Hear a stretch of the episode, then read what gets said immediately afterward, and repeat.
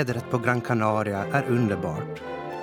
Hotellgästerna badar, solar, dricker drinkar, skrattar och njuter allt de kan. Jag sitter backstage och kollar mig själv i spegeln. Vi ska snart upp på scenen för att underhålla gästerna. Min kollega tittar på mig och frågar mig. Hur mår du? Några sekunder senare ligger jag på golvet med huvudet i hennes knä. Det sticks i hela kroppen.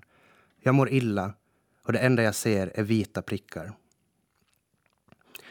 Du lyssnar på Sommarprat i Ålands Radio och jag som är din sommarpratare idag heter Lukas Gustafsson. Och just idag har jag valt att prata om några saker som spelar spratt i mångas liv. Även i mitt. Allt från stress, ångest, återhämtning, att vara nöjd med sig själv, rädslan för att vara annorlunda samt våga kasta sig in i nya saker.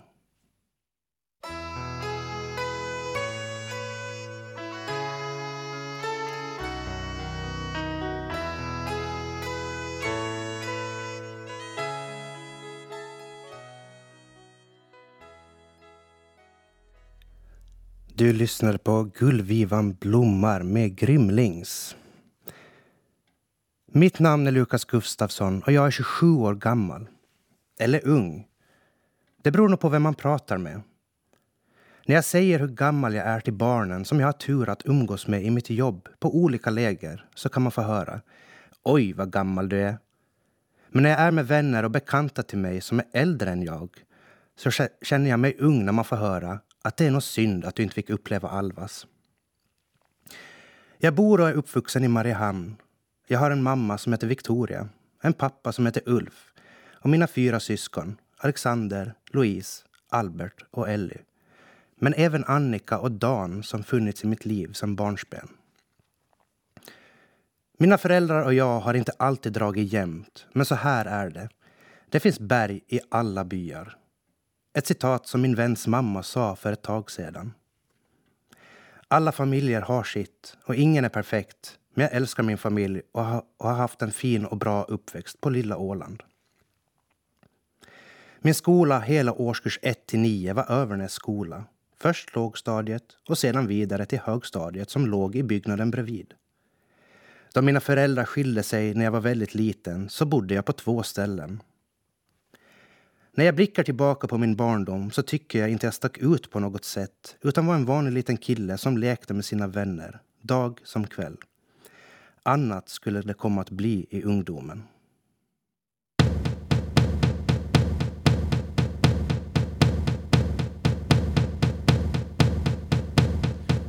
Give me a second, I, I need to get my story straight. My friends are Det var sången We Are Young med Fun.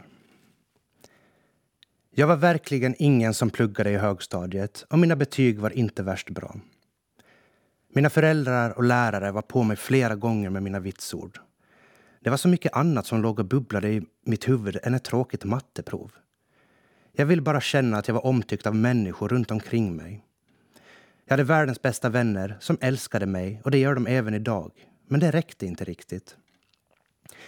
Jag ville att alla andra i skolan skulle tycka att jag var den där glada, roliga och alltid positiva killen. Det bästa jag visste var att få andra runt omkring mig att skratta. Både med mig och åt mig. Bara de skrattade. I mitt huvud var det något som jag grubblade på varje dag som jag inte kunde ta upp med, med någon. Inte med min familj och inte med mina närmsta vänner. Jag känner mig så annorlunda jämfört med alla andra killar i skolan. Varför har jag nästan bara tjejkompisar? Varför är jag så himla ointresserad av att lyssna på när killar pratar om förgasare? Och varför pratar ni killar så där om tjejer? Och så vidare. Jag hade flickvänner under min högstadietid.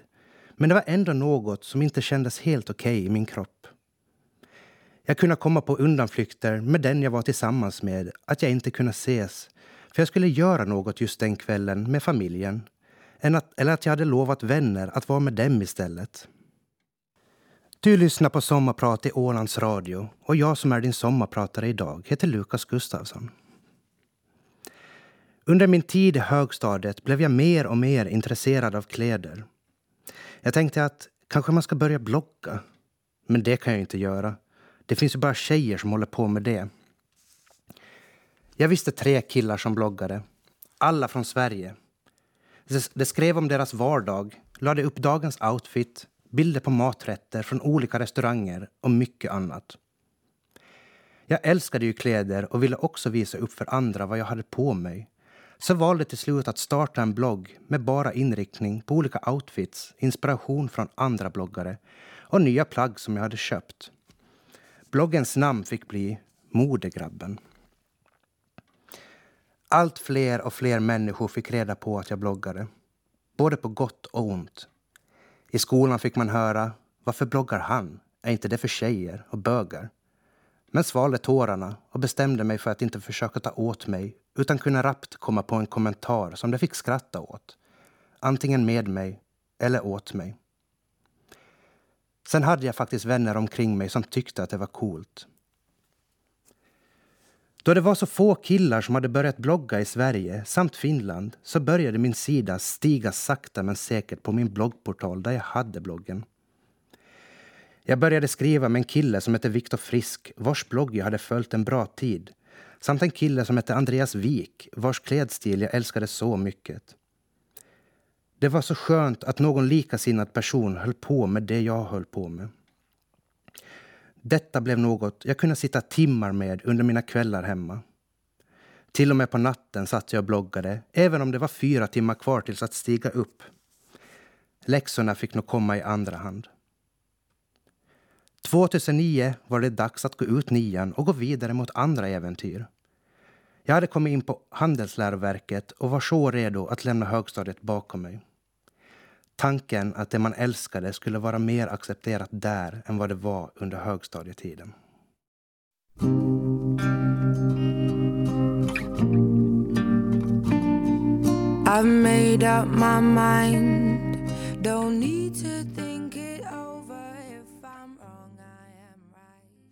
Du lyssnade på Chasing Payments med Adele.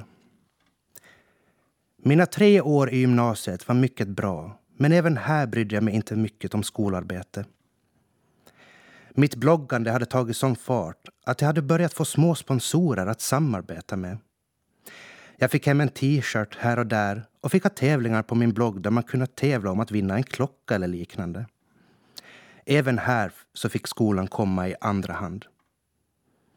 På datalektionerna kunde jag sitta uppe med bloggen medan de andra i klassen skrev tangentbordsövningar så händerna darrade. En dag under en lektion så fick jag ett mess av min stora syster Louise som skrev Varför är du med i Veckorevyn? Jag fattade ingenting, men gick förbryllat in på Veckorevyns hemsida och där såg jag min förvåning. Sveriges manliga modebloggare gör upp.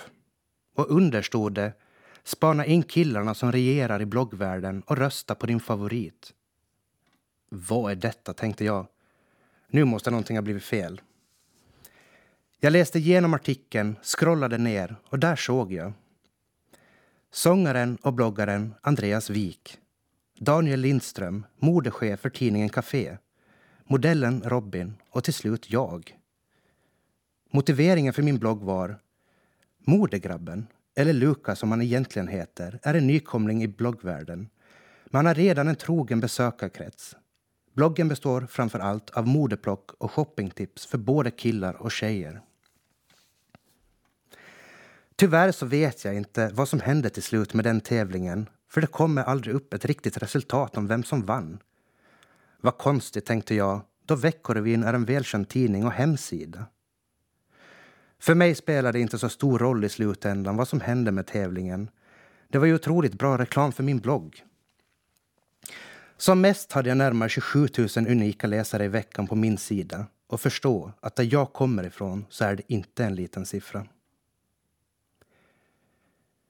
Jag hade även börjat sjunga i en gospelkör som hette Good News. Det var inte meningen att jag skulle börja där utan skulle komma med som stöd till en kompis som ville provsjunga. När vi kommer in där provsjungningen skulle äga rum så får jag direkt ett papper i handen och det ansvariga säger Här får du fylla i. Nej, jag ska inte provsjunga. Jag är bara med som stöd. Jo, klart du ska provsjunga. Efter ett antal upprepade nej från mig så ger jag mig och skriver på det där pappret. Jag förstod inte ens vad jag skulle skriva. Det var frågor som Har du sjungit förut? Vilken stämma är du? Och massa andra frågor jag inte kommer ihåg. Det blev till slut min tur att gå in i salen för att provsjunga. Jag ville bara därifrån. Jag skakade av nervositet i hela kroppen. Och vad har du tänkt sjunga? frågade körledaren. Då jag inte ens hade tänkt söka så fick jag ta den enda sången som ploppade upp i mitt huvud och den sång jag kunde hela texten på. You raise me up. Tro mig, jag kommer inte ihåg något av den stunden. Men jag hade tydligen kommit med i kören och det kan jag säga, det är något jag är otroligt tacksam för att jag gjorde idag. No matter what you're going through I know that you can stand For your life is in in his hands Listen.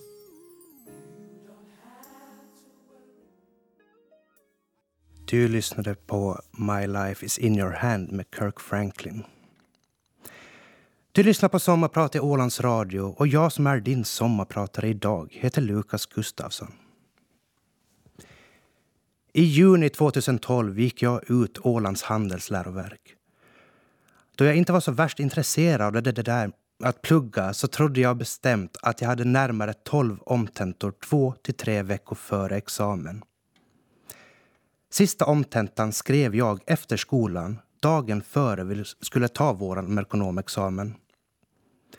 Tro det eller ej, men jag klarade mig ut ur Handels och firade dagen med mina vänner så som man gör. Jag firade så ordentligt så jag kom till nattklubben i full kostym. Men när jag gick hem på morgonkvisten hade jag på mig en 80-tals grön träningsdräkt. Efter examen fick jag jobb som sommarkantor ute på Lemböte lägergård som för mig är mitt smultronställe och där jag tillbringat många år som stora syskon eller ungledare som det heter idag. Lämböte har gett mig sån ro i kroppen och det stället jag åker till när jag bara vill andas ut. Då jag är självlärd inom piano så lärde min vän och kollega Anders upp mig före sommaren startade med lite pianolektioner där vi spelade igenom alla sånger i Lembötes sånghäfte då det var dem jag skulle spela under hela tre månader ute på lägergården. Att jobba en hel sommar ute på Lämböte var helt fantastiskt. Plus att man fick jobba ihop med några av sina bästa vänner under de olika lägren. Under sommaren ute på lägergården så såg jag i tidningen att det sökte en vikarierande musiklärare till min gamla låg och högstadieskola Övernäs. Då jag inte skulle studera vidare efter sommaren så måste jag ha ett jobb och slängde iväg en ansökan till min gamla skola och fick tjänsten som musiklärare för ett år framöver. Idag, om någon skulle fråga mig om jag vill utbilda mig till musiklärare så skulle jag säga nej. I alla fall inte till låg och högstadiet. Förstå mig rätt. Jag älskade det året jag jobbade och hade underbara elever och kollegor. Men att försöka lära ut musik till barn och ungdomar som inte ens vill lära sig det, det är kämpigt. Sen kan jag skratta för mig själv när jag tänker på hur många gånger jag sett Grease på film då jag var lärare till sex årskurser. Under året som musiklärare så gick en av mina vänner Mikaela på en folkhögskola i Uppsala. När vi pratade i telefon eller skrev så berättade hon om hur underbart det var där och få vara runt människor som vill precis samma sak som en själv. Just då kände jag så starkt att jag ville bort från Åland och bort från alla man kände för att göra något nytt. Så jag bestämde mig för att söka in till Viks folkhögskola. Den skola som Mikaela hade pratat så mycket om. Skolan hade fyra linjer. Jag skulle såklart söka musik då jag inte ville göra någonting annat än att sjunga. Ansökningen gick till så att jag skulle skicka in en video där jag spelade och sjöng. Man skulle även skriva i sitt huvudinstrument. För mig var det piano. Det jag inte förstod då var att rösten är också ett instrument. Men detta kommer jag tillbaka till. Låten jag spelade in och sjöng hette I won't give up av Jason Mraz och den vill jag spela för er nu.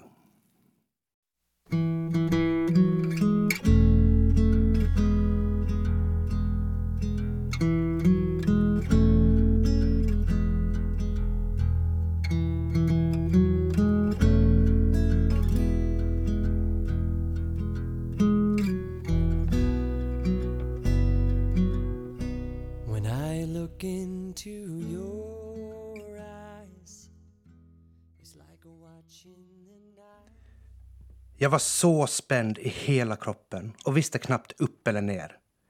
Jag ska få gå på musikskola. Jag får äntligen lämna Åland och jag ska få träffa likasinnade människor. Precis så som jag pratat med Mikaela i telefon när hon gick där. Jag hade velat flytta ända sedan åttan och kommer ihåg att jag satt med min mormor i högstadiet och grät för att jag så ville gå i en skola som inte var på Åland. Det var en varm augustidag när vi åkte igenom den långa allén. Det kändes helt overkligt. Skolan omringades av en mur och när vi åkte genom porten in till Vik så stod det där på höger sida. Viks slott. Jag tänkte att det är så här det känns att gå på Hogwarts. Kanske inte lika stort, men så vackert. Längre ner för kullen såg man Mälaren och runt om på området fanns det vackra hus och stora grönområden. Det var så att komma in i en bubbla och jag kände på en gång i hela min kropp att jag kommit precis rätt. Birds flying high, you know how I feel Sun in the sky, you know how I feel Breeze drifting on by, you know how I feel It's a new dawn, it's a new day Det var Nina Simone med Feeling Good. Detta år blev ett av de lyckligaste åren i mitt liv och jag önskar att alla fick uppleva det jag fick uppleva på Viks folkhögskola. Den gemenskap som fanns, alla vännerna man fick, att syssla med musik och annan konst 24-7. Som jag sa, likasinnade människor runt om en som accepterade en för den man var. Första dagen i musiksalen så satt alla som kommit in på musiklinjen i en ring och vi skulle bli indelade i den ensemblen vi skulle spela med. Då ropade läraren upp. Lukas, piano. Va? tänkte jag högt för mig själv, men låtsades sedan som ingenting. Jag kan ju inte spela piano förutom det lilla jag lärt mig själv och vem på Vik vill höra mig spela fyrelis dagarna i ända? Om ni kommer ihåg vad jag sa tidigare så trodde jag ju att mitt huvudinstrument var piano, men sjunga var det jag ville göra. Jag vet faktiskt inte hur jag hade tänkt när jag ansökte till skolan, men jag litade på lärarna att de tror på mig, och mycket riktigt. Jag utvecklades massor och något av det bästa med musiklinjen på Vik var att alla hade så olika bakgrunder så man lärde sig så mycket av varandra. Nåja, vi lagade middagar tillsammans, åkte på spelningar och uppträdde med olika genrer såsom soul, blues, jazz, balkan, folkmusik och mycket annat.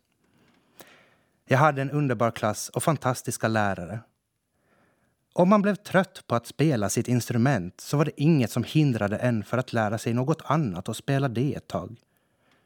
När fredagen kom och skolan var över för veckan så anordnades det stora fester med olika teman. Vi hade Mälaren bredvid oss så vi badade och hoppade från hopptornet då det var fortfarande varmt ute. Vi hade ett stort bastuhus man kunde gå ner till på kvällarna och bada bastu precis när man ville. Det fanns tennisplan, fotbollsplan, fina vandringsstigar, en stor äppellund och mycket annat. Det låter klyschigt, men jag levde. Jag kände mig fri och jag älskade mig själv för den jag var för första gången i mitt liv. Det fanns ingen människa här som satte stopp för ens kreativitet och drömmar. Mina tankar om varför jag kände mig så annorlunda var helt som bortblåsta. Här kommer låten Dancing in the Moonlight med Thin Lizzy. En låt som jag för all framtid kommer förknippa med mitt år på Vik.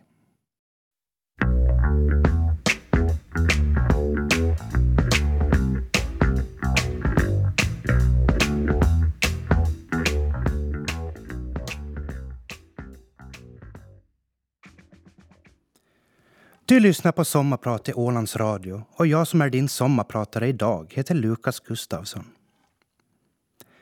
Maj kom och det var dags att säga adjö till året som gått ute på Vik. Jag grät floder från morgon till kväll. Detta hade ju varit ens liv och människorna ens tröst i nästan allt då det var vi i denna bubbla så länge tillsammans. Sommaren på Åland gick och jag arbetade till och från på en mack. Återigen kände jag mig helt lost i vad jag ville göra och fortfarande ledsen för att mitt år på Vik tagit slut.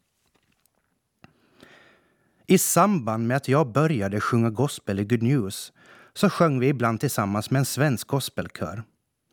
Där fanns det en kvinna som hade arbetat för Ving för många år sedan och hon hade tipsat om att man kunde söka till deras företag som showartist. Jag hade ingen aning om vad en showartist gjorde men kollade snabbt upp det videoklipp som fanns på Youtube. Det där vill jag söka, tänkte jag och letade upp deras hemsida. Jag hittade ingenting om någon audition men mejlade till huvudkontoret och frågade och fick svar. De sökte killar till deras showteam för kommande sommarsäsong 2015 och de undrade om jag kunde tänka mig att komma på audition för just det. Jag tackade snabbt ja och fick till slut ett datum då jag skulle infinna mig för audition på Danskompaniet i Stockholm. Tyvärr kunde jag inte just det datumet och tänkte att där rök den chansen. Efter någon vecka så fick jag mejl tillbaka att det kommer göra en liten specialare för mig. Jag fick chansen att få göra min audition själv på Vings huvudkontor. Jag tänkte först att det kommer jag aldrig klara av för nervositeten kommer ta över men tackade till slut ja. Den 2 december 2014 sitter jag på Pressbyrån vid Rålambsvägen i Stockholm och dricker morgonkaffe. Huset som jag skulle göra audition i låg bara några meter därifrån. Det här går inte, tänkte jag flera gånger och var på väg att avbryta och strunta i min audition. Som vanligt i det jag gör, och som ni kanske har märkt i detta sommarprat, så är det många gånger jag inte riktigt vet vad jag ger mig in på. Men så har det varit en stor del av mitt liv. Jag presenterade mig i receptionen och det ledde mig in till något av vad man kunde tänka sig var ett hotell utomlands. Man förstod direkt att detta var ett reseföretag. Mot mig kommer två kvinnor som jag antar att jag kommer få ha att göra med under de närmsta timmarna. Vendela, som hon ena hette, kramade om mig och sa Vi har längtat så att få se dig.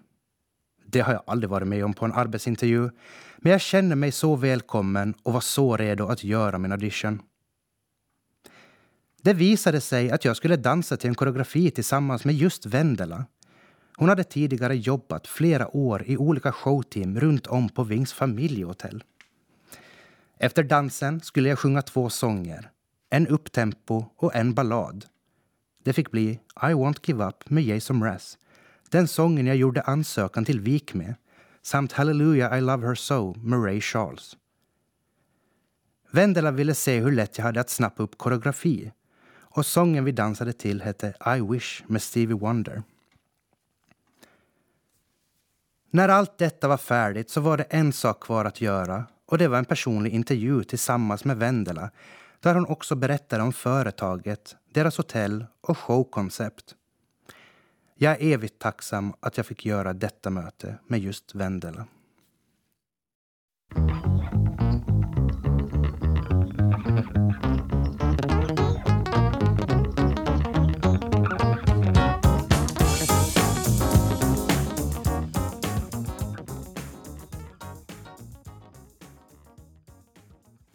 Det var I Wish med Stevie Wonder.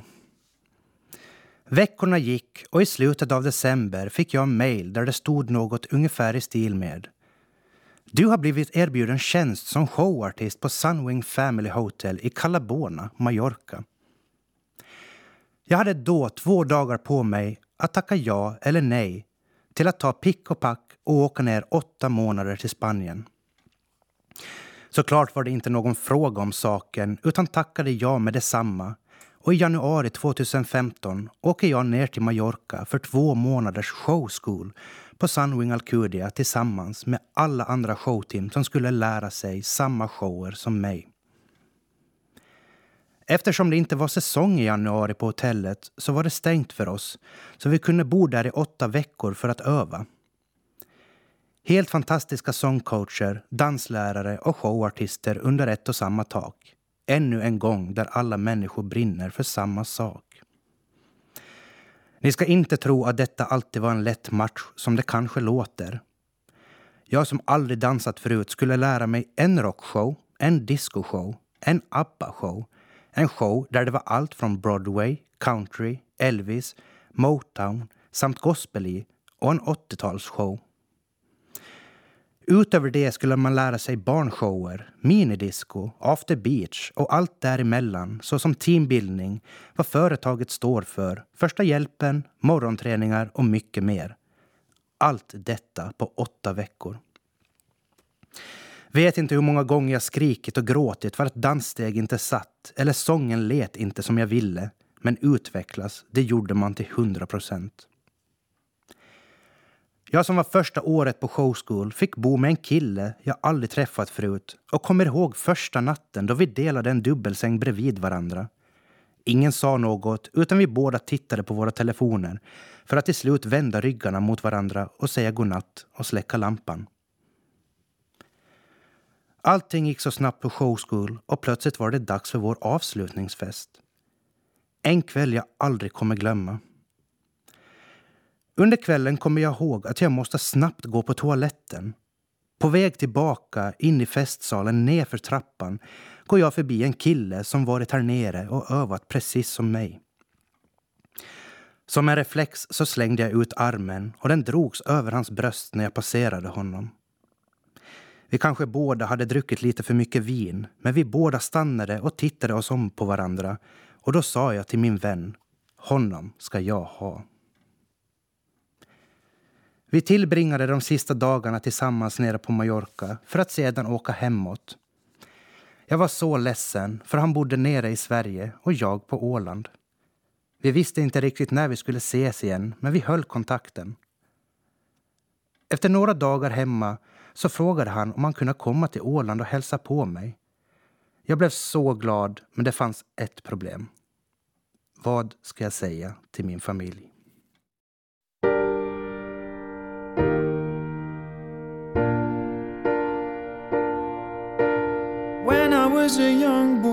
Was scared of growing up I didn't understand it but I was terrified of love. du hörde Callum Scott med No matter what. Att jag i högstadiet samt gymnasiet tänkte att det är något som inte står rätt till med mig visade sig vara en av de största sakerna som är rätt för mig. Jag kom hem till ön och visste inte riktigt hur jag skulle göra för att berätta för mina föräldrar. Sent en kväll bestämde jag mig för att jag måste få det ur mig på något sätt. Så jag tog upp telefonen med darriga händer för att skicka iväg ett meddelande till min mamma. Den texten lät så här. Hej mamma. En kille som jag lärde känna på showschool tänkte komma till Åland och vara med mig i någon vecka före jag åker på säsong. Det här är en kille som jag verkligen tycker om. Hoppas det är okej okay för dig. Kram. I min hjärna kunde detta bara gå på två olika sätt. Antingen bra eller käpprätt åt skogen. Helt plötsligt plingar det till och jag fryser till is. Mamma. Hej! Det är helt okej okay för mig att han kommer hit, gubben. Säg till om du vill prata mer om det. Älskar dig.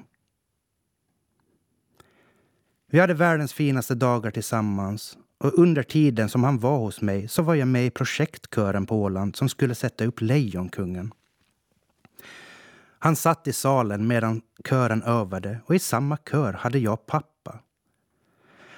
Jag hade inte berättat något för honom ännu och under en paus så satt jag och killen utanför Alandica där vi övade och jag kysste honom. Precis då kommer pappa ut från dörren och ser oss uppe på gräsplätten. Han kommer mot oss och jag blir så nervös. Tror inte ens jag har sagt till min kille att pappa inte visste. Tjena, säger pappa glatt och räcker fram handen till killen. Lukas pappa, trevligt att träffa dig. Och i det ögonblicket visste jag att allt var lugnt. De två personerna som jag i så många år inte vågat säga något till hade nu gjort så att jag för första gången i mitt liv kunde andas ut till hundra procent. Jag är så tacksam idag över att jag har föräldrar som älskar en för den man är. För det är inte alltid sagt och det är inte så lätt för alla, även om man önskar det för dem som känner samma sak som jag gjorde. Du lyssnar på Sommarprat i Ålands Radio och jag som är din sommarpratare idag heter Lukas Gustafsson. Mars hade kommit och jag skulle åka på min första säsong ner till Mallorca. Tanken att jag skulle vara där nere till slutet på oktober är svår att förstå. Det var så mycket blandade känslor med allting. Min mormor som betydde allt, som var min hjälte och som alltid hade varit frisk, hade lite tidigare fått cancer. Hon hade fått komma hem från sjukhuset och mådde lite bättre och jag och min kille skulle gå till henne för att säga hej då före jag skulle åka iväg. Jag hade samtidigt tänkt att hon skulle få veta vem killen var som jag hade med mig. När vi var på väg mot henne så ringde hon och sa att hon inte orkar ha någon hem för hon är så trött. Men att hon kunde vinka till oss från fönstret, sa hon.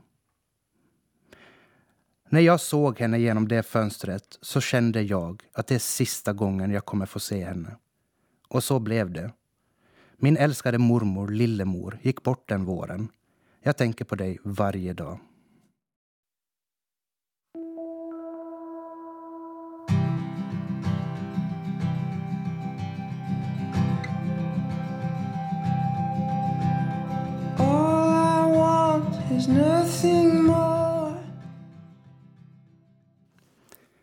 Det var sången All I Want med Codaline. Mycket riktigt, tiden nere i södern gick och även om man hördes på telefon och skrev så fanns det inte riktigt där. Den där känslan för honom. Jag måste kolla tillbaka i dagens läge och riktigt funderat över saker och ting. Det var för mycket som hände i mitt liv då och mycket nya intryck. Och till slut tog det slut mellan oss. Då jag hatade tanken över att aldrig veta när han kunde komma ner eller om han ens kunde hälsa på. Jag var ledsen, men samtidigt levde jag mitt drömliv just då och hade massor av annat att fundera över. Jag hade fått underbara kollegor, vänner och en miljö som var svårslagen. Alla fina gäster man fick träffa, alla barn man fick ha att göra med. All tid på scenen dag ut och dag in. Ställen man fick besöka, stränder, restauranger, roliga fester men även också tråkiga stunder men så är det väl när man lever och jobbar ihop dygnet runt. En sak är säker. Efter Åland så kommer Mallorca närmast hjärtan. Den 15 oktober landade jag åter på Arlanda efter åtta månader i södern. Jag bestämde mig då av snabb impuls att ladda ner en datingapp. En närmare förklaring behöver ni kanske inte.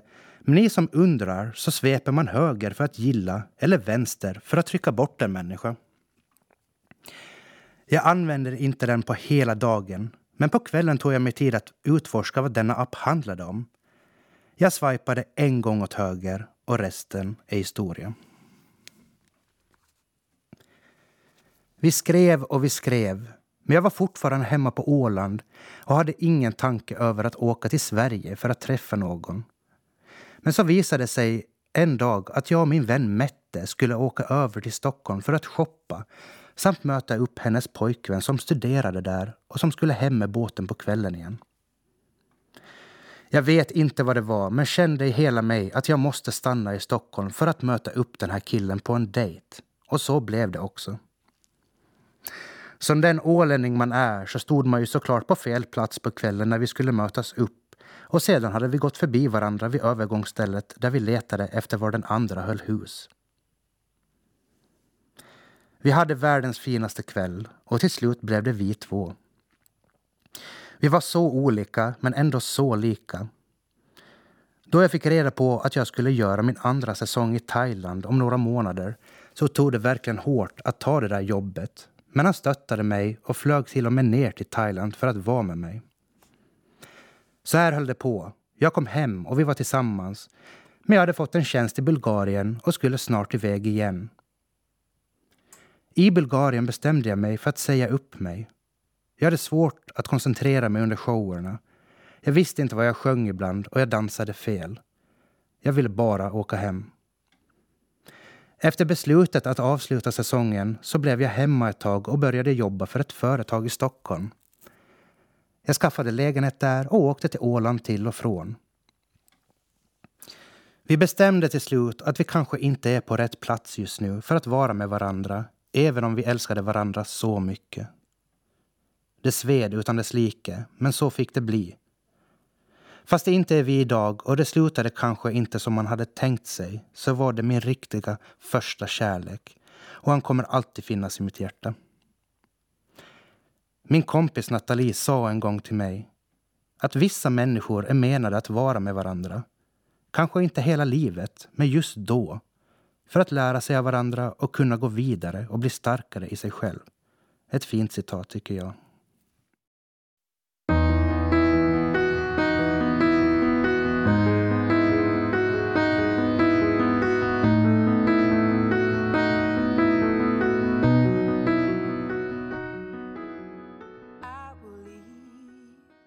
Det var All I Ask med Adele. 30 december 2016 förlorade jag en annan hjälte i mitt liv. Min farfar Hemming, eller Jonny som många känner honom som. Efter 30 år av cancer till och från så fick han nu vila ut. Jag tror det är från honom jag fått min sociala sida. Farfar älskade att gå ner på stan och fika och träffa människor. Hans barnbarn har han alltid gjort allting för. Och jag lovar att om det finns ett Café Julius där han är nu så sitter han och pratar med en kopp kaffe och ett fikabröd till stängning. I mitten av december hade jag fått ett samtal från Ving där de undrade om jag ville komma tillbaka till företaget och jobba som showartist igen. Ännu en gång tänkte jag nästan inte, utan tackade ja på en gång. Jag var ju så sugen på att få stå på scenen igen, få känna värmen varje dag, få underhålla och få komma ut i världen. Så var det på igen. Ner till showschool i januari två månader för att öva in nya shower. Träffa mitt nya team och bara ha kul. Jag var så peppad efter allt så mycket som tyngt mig. Bara få tänka på annat, lägga det åt sidan och göra det jag älskar. Det blev några månader på Teneriffa och sedan vidare med flyg därifrån för att avsluta säsongen på Gran Canaria. Sedan tillbaka till Teneriffa och sedan en gång till direkt till Gran Canaria. Livet, eller hur? Vad jag inte visste då var att min sista säsong kommer att avslutas där på Sunwing Arginigin på Gran Canaria. Det blev tyvärr inte mycket till jobbande där. Jag blev sjuk och hade förkylningar från höger till vänster jag fick tandvärk utan dess like. Jag fick magkatarr och min rygg hade börjat göra ont. Och en dag då jag och min vän Kikki skulle åka in med bussen på en festival till San Agustin så kändes det som att ryggen gick av på mitten. Jag kunde inte andas och det hjälpte inte att vi satt på en krokig väg i full fart. När vi kommer fram till en del som heter San Fernando så kan jag inte längre sitta kvar i bussen utan måste få hjälp ut. Jag kunde inte åka sista vägen utan Kikki får gå in på ett café och fråga efter vatten medan jag står utanför och lutar mig mot en stol för att inte falla ihop. Efter jag fått stått, stått och andas en stund får vi ta en taxi sista biten till San Agustin där sjukhuset låg. I receptionen då jag förklarat vad mitt problem är så säger hon “Please sit down” och jag svarar “Please no”. Jag får träffa läkaren och få en kortisonspruta i skinkan och han säger att det här kommer göra susen. Jag känner ingen skillnad på ett tag och jag säger till doktorn att jag fortfarande har otroligt ont. Då hämtar han en ny spruta och säger igen denna gång ska det nog verka snabbt och sticker sedan in den i ena skinkan på mig igen. Allt svartnade, men på nästan en sekund så kunde jag stå normalt och andas som vanligt. Jag behöver inte veta vad det var i den sprutan, men bra blev jag. Doktorn sjukskrev mig i två veckor, så jag kunde inte stå på scenen. Jag tyckte så synd om mitt showteam och kände sådan skuld att jag inte var på plats, även om jag visste att det var proffs på att köra på trä. Även i allt detta så var jag så ledsen och nedbruten över att gått skilda vägar från den människa som jag trodde att jag skulle leva ett liv tillsammans med. Jag började dricka en massa alkohol för att bedöva mina känslor. Jag slutade träffa de flesta av mina kollegor på fritiden och jag ville inte prata med någon eller försöka le ansträngt. På nätterna ville jag bara sitta på balkongen för mig själv, dricka vin, lyssna på musik och gråta. Den 24 augusti 2018 är jag på väg från min lägenhet ner till hotellet för att sätta igång dagens arbete. Jag vaknade på morgonen och kände mig helt slut i kroppen och jag hade svårt att komma upp från sängen. Jag kände tryck över bröstet men tänkte att det är säkert för att jag har sovit dåligt under natten. På väg ner mot jobbet blev det bara värre. Jag försökte ignorera det och förtränga det så gott jag kunde. Vädret var helt underbart. Hotellgästerna badar, solade, drack drinkar, skrattade och njöt allt de kunde. Jag kommer ner i logen och en av mina kollegor, Mikaela, sitter där. Vi ska upp på scenen för att underhålla gästerna med dagens barnshow för att sedan köra en familjeshow på kvällen. Jag ville inte prata med någon. Jag ville bara vara för mig själv. Det trycker mot bröstet och jag har en stor klump i halsen. Mikaela kollar på mig och frågar sedan. Hur mår du? Jag vet inte direkt tiden här, men jag märker till slut att jag ligger i Mikaelas knä på golvet. Det sticks i hela kroppen. Jag mår illa och jag ser vita prickar överallt. Jag hör mina andra kollegor runt omkring mig som har kommit ner till logen. Jag har ingen aning om vad som har hänt, men jag ligger där på golvet och storgråter.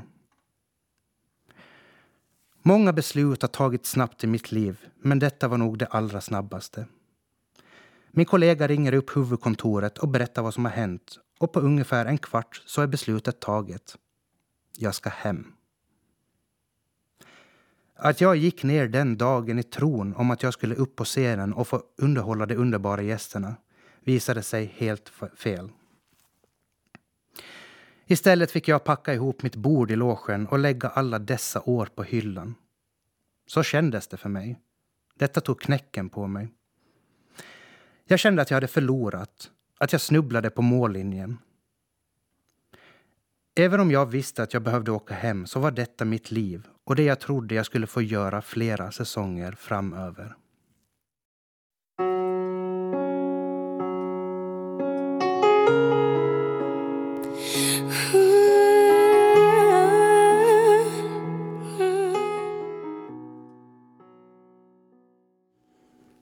Det var Anyone med Demi Lovato. Ibland känner jag att jag skulle vilja göra en säsong till. En sista för att komma i mål och avsluta med flaggan i topp. Det är inget jag kommer göra. När ni nu lyssnar på detta idag så mår jag så bra där jag är just nu. Min nivå är kanske inte lika hög idag när det kommer till att köra 100 procent och jag kan fortfarande få ångestattacker. Men jag vet bättre hur jag ska hantera dem. Jag kanske inte har en massa råd till er som lyssnar just nu, för jag arbetar med mig själv varje dag. Men det var inte heller tanken med sommarpratet. Jag har alltid varit bättre på att uttrycka mig i skrift än i tal. Det vet de som känner mig. Att få skriva detta har varit lite av en slags terapi för mig. Kanske någon känner igen sig, kanske inte. Men en sak ska jag berätta. Alla framsteg som gjorts börjar med att en vanlig människa var nervös. Släng dig ut och prova. Vad vill du? Inte vad omgivningen säger att du ska göra. Visa människor med respekt istället med förakt. Något av det coolaste som finns är att vara trevlig. Ta hand om dig och känn efter vad du orkar. Inte vad människor runt omkring dig orkar. Du behöver inte komma på en förklaring varför du bara vill vila och inte göra något alls. Jag blev sjukskriven i tre månader när jag kom hem från min sista säsong. Men jag fick hjälp och jag kom ur det. Jag fick komma hem till Åland, till mina nära och kära, till lugnet, till havet som omringar våran ö. Jag kom hem till det jag försökt söka efter så länge. En trygg plats och hela tiden fanns den här. Hela mitt liv har gått ut på att få alla andra att skratta. Åt mig eller med mig. Men nu är det min tur att få skratta och ta hand om mig själv och göra det jag mår bra av. Idag jobbar jag i Mariehamns församling som ungdomsarbetsledare. Jag har turen att få umgås med världens finaste barn och ungdomar och lära dem att vara en god människa och få dem till framtida ungledare. Jag får sjunga och spela piano, med dem och för dem. Jag har så bra kollegor. Jag får vara på mitt smultronställe Lemböte. Jag får sitta hemma i min lägenhet för mig själv och tänka och reflektera. Inte för att jag vill gråta, sörja, dricka bort min oro och inte prata med någon. Utan för att jag får kommit till ro med mig själv för första gången i livet. Jag har de bästa vännerna man kan ha omkring sig. Jag bor inte i en resväska längre. Jag bor på världens bästa ö och jag har min plats. Jag bara är och jag älskar mig själv istället för att ge allt åt någon annan. Jag kommer fortsätta dansa och sjunga. Det kan ni skriva upp. Inte på en scen utomlands kanske, men dit stegen tar mig.